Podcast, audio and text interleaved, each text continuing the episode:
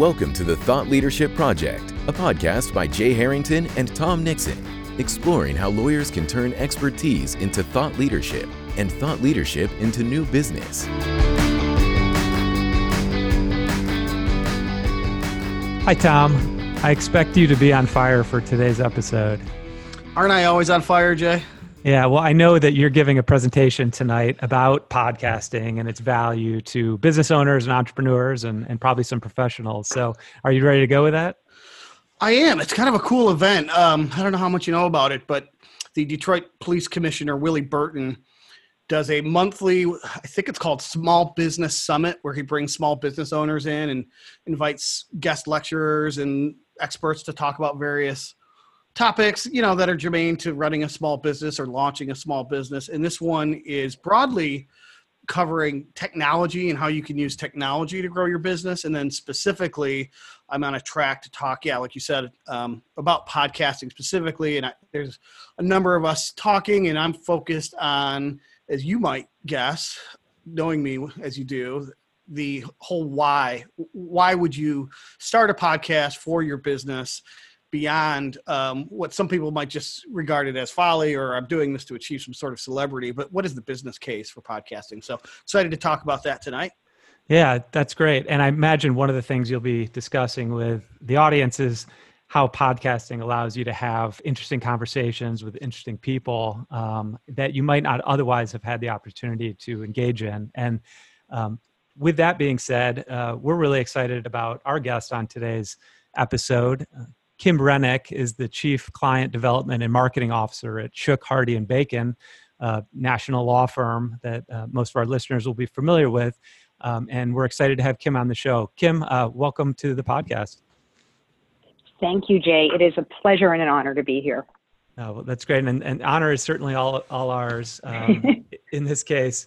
Uh, Kim, I wanted to start because I think you know one of the things that in, in really intrigued me about uh, the opportunity to talk to you was that I think you know in my experience in in meeting and and dealing with and and sometimes working for chief marketing officers um, at at law firms. I think your your background's a, a, bit unique. I mean, for one, I know you went to law school. You graduated from a great law school, University of Notre Dame, and you also have a, a significant uh, amount of experience in sales um, in a a B2B setting. Um, I, and I'm curious if maybe we can start by stepping back a little bit. Um, can you talk a little bit about how that experience with a sales background in a sales driven organization um, kind of informs your thinking and your current role running a law firm uh, marketing department and and maybe what are some of the key differences you see between uh, you've experienced between how law firms function and how more sales driven organizations function? Sure. Um, so i think that the sales background i have it's it's going to be with me every day until the day I die. I think that there's something um, every day, whether it's my personal life or most particularly in my career, that will guide and help me. I was very fortunate to work for an excellent organization, Thomson Reuters, that provided incredible training, um, incredible training about uh, key account management and how sales and marketing work together um, and public speaking and how to be an influencer, how to portray your your thoughts and ideas cogently um, it, to internal and external stakeholders. And that is probably where I would start with how it's informed me is I was very fortunate in my last year at Thomson to have a specialized sales role that requ- I sold a specialized smaller product that integrated with the company's larger product. And in order to be successful in that role, um, I had to do the sale before the sale. I absolutely needed to be able to communicate with my colleagues at Thomson why they should bring me in, why it would be valuable to them to have me visit their clients, um, how I could make them look good, how I could make you know, have them earn money because of my presentation and how I certainly wouldn't embarrass them, I hope. Um, so that's one thing, which is, you know, when you work in a law firm, um, our, I, every day I view our lawyers as my clients. They are absolutely my internal clients. Um, and it's my job to make them look good, um, and have them trust me. And so I never forget about that part of the sale, first of all. It's the sale before the sale um, to build trust and comfort and to make their lives easier. But then the next layer on top of that, of course, is strategic sales and account management. Um, it, again, coming from a corporate background, uh, I understood very early on, I guess it was implied, that in order to have a successful sales year, you needed to have a plan.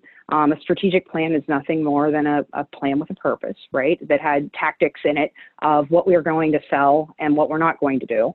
Uh, but then on top of that, for me, what that meant was having a great relationship with the marketing team um, and the absolute importance, the necessity of clear, great communications.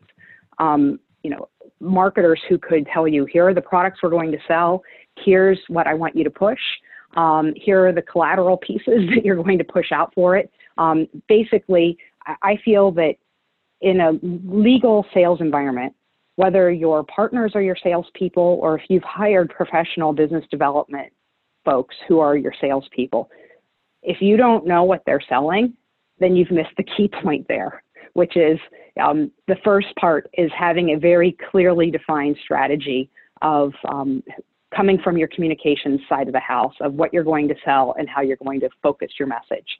So I would say those are the big parts of how it's informed me. One follow up on that, Kim. I'm curious, uh, you know, in terms of the working with the individual attorneys, because I'm law firms are unique in the sense, you know, from a sales perspective, that the, the attorneys are both the service providers uh, in terms of doing the work, and they're also the ones primarily responsible for for bringing in the work from a business development standpoint. Um, I know you mentioned, you know, strategic planning um, being a, a, first step. Has it been your experience? I mean, what are what are some of the um, I guess obstacles? Do you find that attorneys have trouble with sort of the second step of turning their strategic plan into you know daily or weekly action towards you know sales and business development? Well, um, I can I guess uh, you know I could speak from my personal experience, and I, I, guess you know this too. Like no one teaches strategic planning in law school, as far as I'm aware, right? So yeah, you know, just the simple act of right, like making a plan and, and and executing against it. It's not part of the core schooling of being a lawyer. And I know that might be stating the obvious, but I guess to specifically answer your question, um, lawyers are I never forget just how busy and how much pressure they are under every single day um, to perform, to execute on behalf of their clients. Um, I think that our lawyers are just incredibly busy every day, oftentimes with emergent issues for the matters that they're handling on behalf of their clients.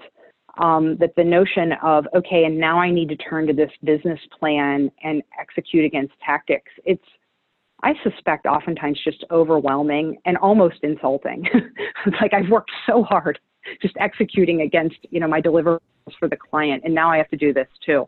Um, so our team's view is uh, very much to make our lawyers' lives easier. We can shoulder the burden of doing the actual drafting of the plans, certainly with their input and guidance, but we want to minimize their time commitment on it um, but I also, you know, if our team has done what we, we should be doing, which is gaining trust and, and um, building a shoulder to shoulder relationship with our lawyers, um, then we're communicating, over communicating about the tactics that we're executing against and um, working side by side with them to move tactics forward. So I guess the short answer is, yeah, I do think that there is difficulty oftentimes in moving forward on the tactics, but I really don't blame our lawyers for it. I, I think that I think they have a lot on their plates. It's a topic we've covered quite a bit, Kim, because we've noticed the same thing. I call it the the the sales conundrum for the busy professional, because you need to do the activity to generate the business, but you need to do the business to generate billable hours. So you have these dual things, you know, pulling at your time and attention. And what I find so interesting about your background is eh, you're something of a, a unicorn in that you have a sales background and a marketing background. And t- typically, my experience anyway, is that the qualities that make someone a very good salesperson um, who tends to think in immediate response, instant action. Those are all good qualities and assets for a sales professional, but they tend to then make them not a great marketing professional, which is more about the strategy and the long game. And sometimes really good salespeople don't have the patience for marketing to work.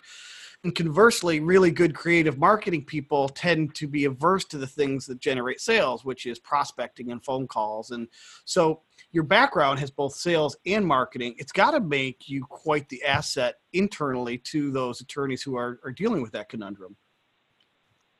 Um, well, thank you. I um, I like to think that you know it makes me an asset. I um, though, as you said that, I uh, I kind of laughed to myself because the notion of having patience, that's probably where I, I display my salespersonness the most. is it, you know, being patient is hard. It's really hard for me. Um, but I love, I absolutely love making a long-term plan, um, empowering a team towards those goals and working together towards them, watching those pieces fall into place is so satisfying. And I mean, I will say too, going back to the years of working at Thomson Reuters, though, um, oftentimes the sales that we were making were long-term sales. Um, it oftentimes it took eight months or a year, maybe even longer, to from first meeting to signed contract, and then that signed contract was a multi-year contract that needed nurturing and attention um, and problem solving all along the way if you wanted to maintain and grow that business. So um, I guess probably that longer term thinking was very much reinforced for me through Thomson. And I wanted to ask you about that because those are sometimes muscles that need to be built, especially if you're engineered to be more of a sales type of mindset. And ways that you can build those muscles, or maybe inject some discipline into, as you called it, your clients. You your attorneys at your firm is to think more in terms of a campaign as opposed to either tactics or even a series of tactics. I've seen whether it's law firms or, or any company really, when it comes to marketing, they either stick too long in doing the same old things. They might be doing what they did 10 years ago because the same event sponsorship comes up year after year or the same program book ad comes up year after year and they're just checking off boxes or they'll jump from tactic to tactic because something new and exciting happened and they don't have the discipline again like you said to play the long game and have and, build those muscles and think long term and strategic. So i'm interested for you if you could talk a little bit about the work that you do at shook. When you think about marketing in terms of campaigns how do you not only do you approach it but then how do you convince the people that you serve to have the patience to commit to a campaign as opposed to one-off tactics? Um, that's a great question. Thank you. And I have to say that the absolute first building block for anything we do uh, here at Shook is our firm's strategic plan. And I can't, I can't sing praises about that enough. Um, very lucky. I, I am very fortunate to work at a firm with tremendous leadership where, you know, it's been identified and communicated many times across the firm, up, down, um, and repeatedly about where are the areas we want to invest, and what are the areas we want to grow and what are the areas we should probably try to avoid. So that's, you know, overarching the big picture, um, foundational building block for me and our marketing team. But then um, through the tremendous leadership of our chair and our executive committee uh, and their incredible trust, they've empowered us to lead the creation of business plans for each of our nine practice groups. And that's where we further refine tactics that will align with that overarching strategic plan. And those are largely business development tactics. Uh, but then on top of that, um, again, firm leadership, I, I, just can't say enough about it because I think the key differentiator for us here at Shook is that we have great leadership and our firm leadership has empowered me and our team uh, to be creative and pursue really exciting marketing ventures that I honestly might make some lawyers uncomfortable because it doesn't look like what other law firms do. Um, but we worked together. I have an incredible communications team. Um, our director of communications worked diligently to craft a strategic communications plan. Um, and inside of Shook, I know I sound very complimentary, but this is a great firm. really smart lawyers with tremendous backgrounds, um, particularly in the health science and technology space. We also have a lot of lawyers who are just great people. Um, and our, our clients oftentimes say how well that our lawyers solve problems and also how deep their scientific knowledge is, you know, deep knowledge in health science and technology. Well, right there are the foundational building blocks for a strategic campaign.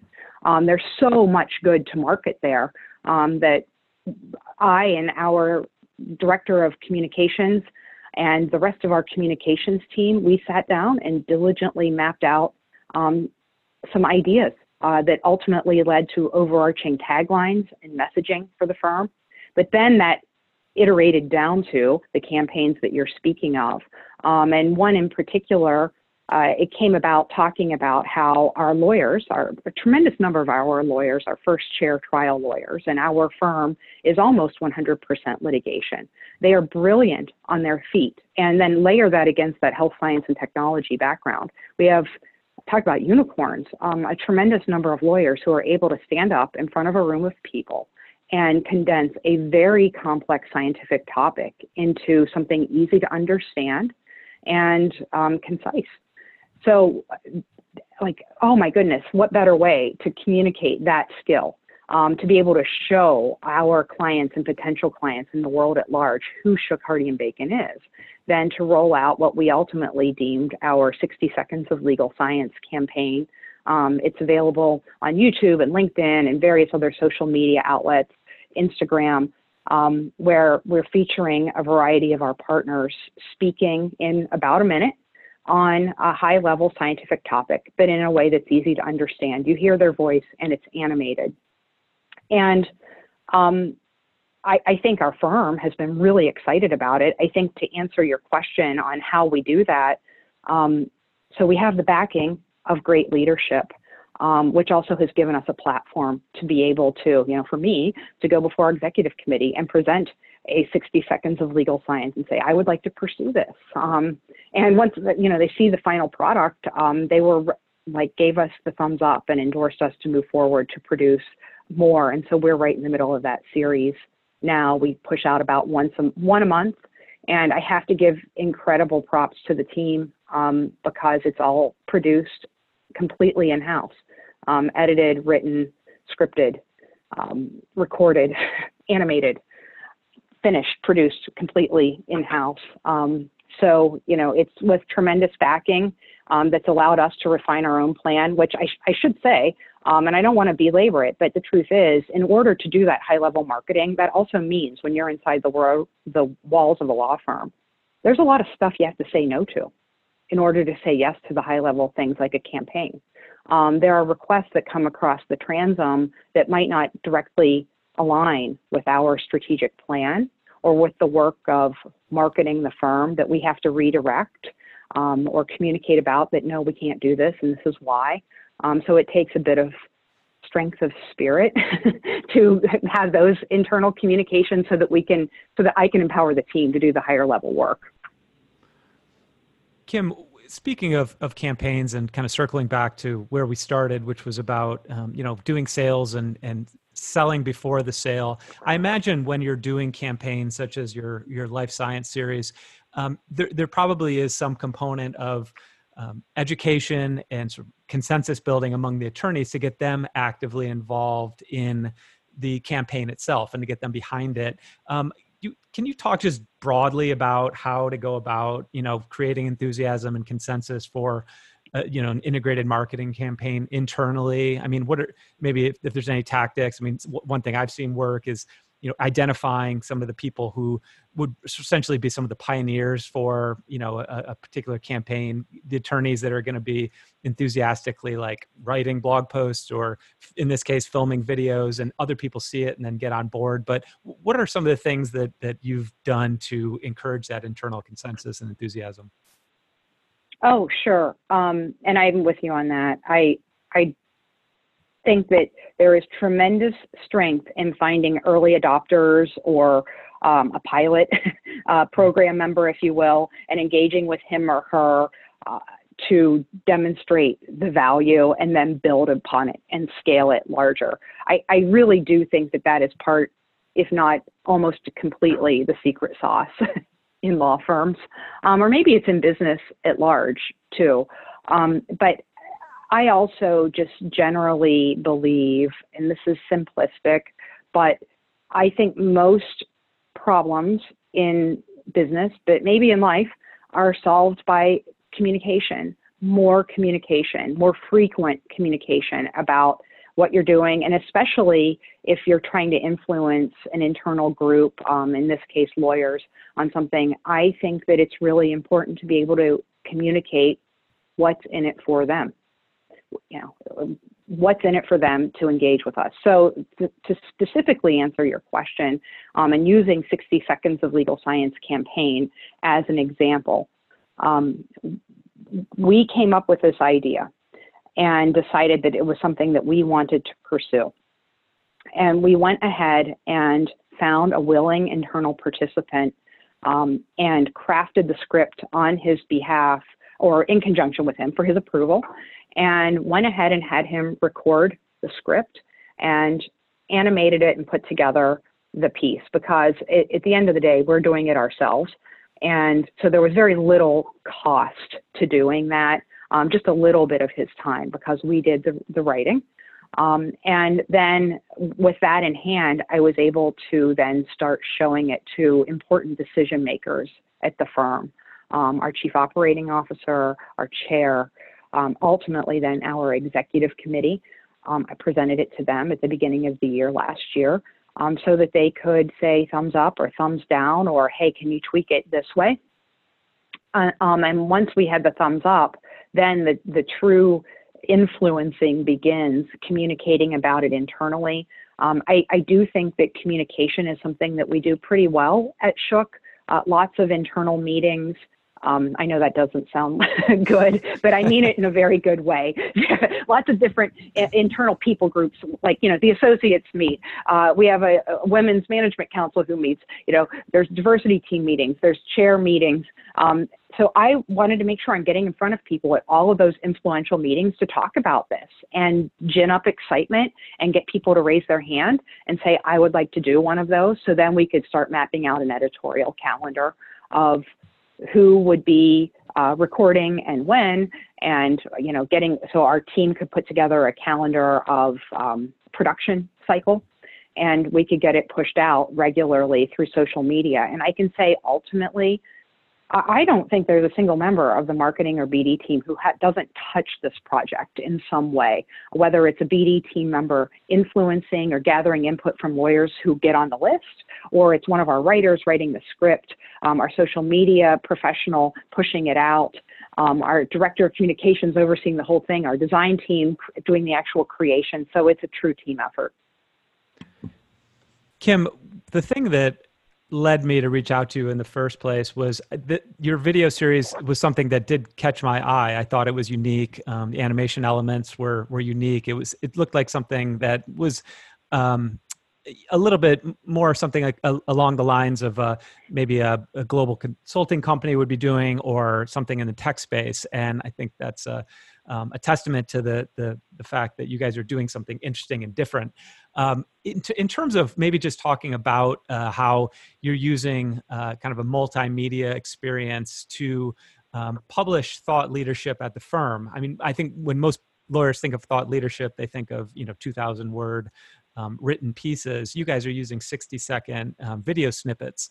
Um, I guess what what has been your experience kind of uh, doing things a little bit differently and, and publishing content and thought leadership in in a different form than many other firms are doing? Well, I, I think the key thing that drives us is uh, several of us within the marketing team, within Shook's marketing team, we are quiet nonconformists. And I say that with deep love and affection because, um, you know, I, I, think that we want to stand out and we really don't want to do it like everybody else. So that, that is, if I'm being really honest with you, that's part of what's driving it. Um, I also think that, you know, I, many members of the team are true students of business and read and, you know, multiple different publications every day about the direction of the world um, and business. And, you know, pretty much everybody tells you that that podcasting and video is where it's at. you know, that YouTube searches outnumber, I think they outnumber Google searches or something like I might not have that statistic correct, but I know it's an incredible growth in people who go to YouTube first to search. Yeah, rather than to, I think that's I think it's the second largest search engine now, perhaps YouTube. And if I have that right, we might need to fact check this episode. But in any event, it's something significant. So sorry, I didn't mean to interrupt you, but I think I wanted to just emphasize the point you were making, which video on YouTube is is a huge source of search. Yeah, thank you. Uh, and so, I mean, that's part of what's driving it. I also uh, look admittedly, this isn't very market research based. This is more gut feeling based. But who has time anymore? I mean, really, like all of us are so time pressed. It's the American experience. Um, our, our attention is fractionated all the time. And if it's as simple as watching a one minute thing, I can commit to that. And if I can commit to it, I know most people can commit to it. But can I commit to reading a multi page 10 point font piece? No, I can't. And I might not make it the whole way through, but that one minute piece, if it's done well and well written, um, might leave a bigger impact for me than a longer, more thought out piece. And I don't mean to diminish the big pieces. I know and understand there are places for pieces like that. They have a place in society, they're important. But from a marketing standpoint, um, it just didn't seem like there were many other law firms doing small, small snippet video or animation pieces in an impactful way. And we really wanted to make a mark as somebody who did. Well, and here's another anecdote, Kim, to back up your unscientific research.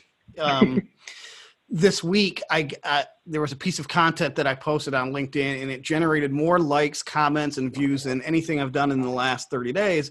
And it was literally a three second animated GIF that our design team put together and you wow. talk about standing out it's because you're right it's people are looking for things that stand out not that blend in and we're big advocates that jay mentioned it earlier thought leadership comes in many forms and we have to dis, dis, uh, distance ourselves from the notion that it's all about the written word which like you said is so important um, and there will be people in times and instances where people rely on the written thought leadership to get really deep into a topic but initially you need to give them what we call snackable content, which is sort of you're earning their attention, you're earning their permission to, at some point in the future, get that person to invest in a 2,000 word article or a 30 minute podcast. But you're not going to do that in this day and age right off the bat. So a 30 second video, a 60 second video, a three second GIF, that might be enough to at least open the door to earn that trusted attention.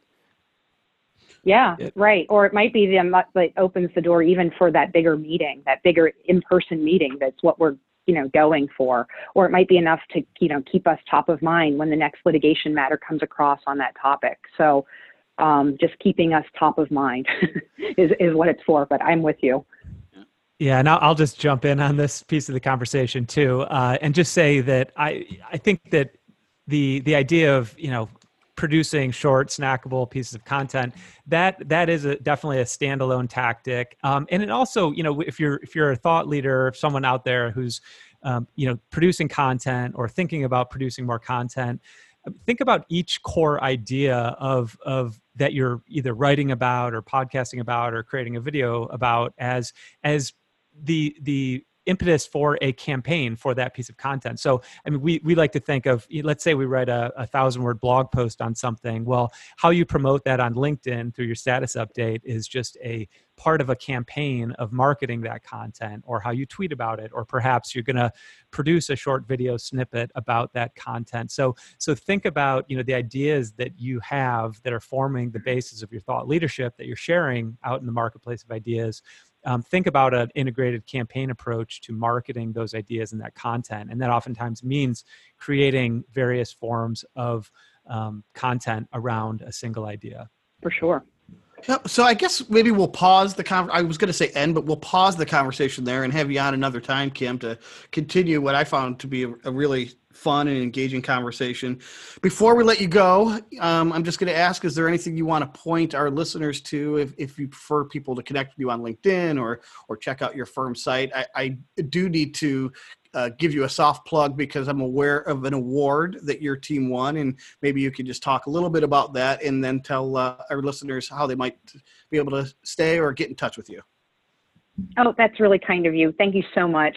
Um, yes, our our marketing team recently won an award uh, from the Legal Marketing Association Capital Chapter here in Washington D.C. for the launch of our cannabis practice, uh, which is very much fits in with our campaign. We have a 60 seconds of legal science on the cannabis practice, which very much goes to your point, Jay, about um, you know, it, it, each part thing that you push out should be part of a larger campaign. And, and so the cannabis practice we launched this year, it's um, part of our health science and technology focus, but also um, part of our campaigns that we're pushing out.